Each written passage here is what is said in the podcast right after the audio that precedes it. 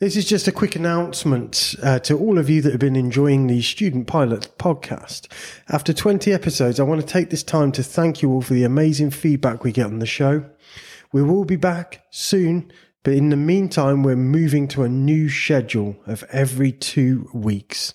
Today, though, we're excited to announce a new show it's called The Aviator Show and it will be hosted on our YouTube channel. It's a new and different format aimed at aviators and student pilots. And we're getting out the studio, okay? We're getting into the cockpit and we're flying to a variety of uh, different locations in a variety of aircraft. It's private pilots sharing their experiences, making mistakes along the way, but having some serious fun. After 8 pm tonight, see the first episode in which we're hugely privileged to speak to Kath Burnham about her experiences in the DC 3 and her planned flight across the pond to ferry the aircraft to the US. We also take the opportunity to go on a short flight in the DC 3. It's actually a C 47 variant, uh, G Gampy.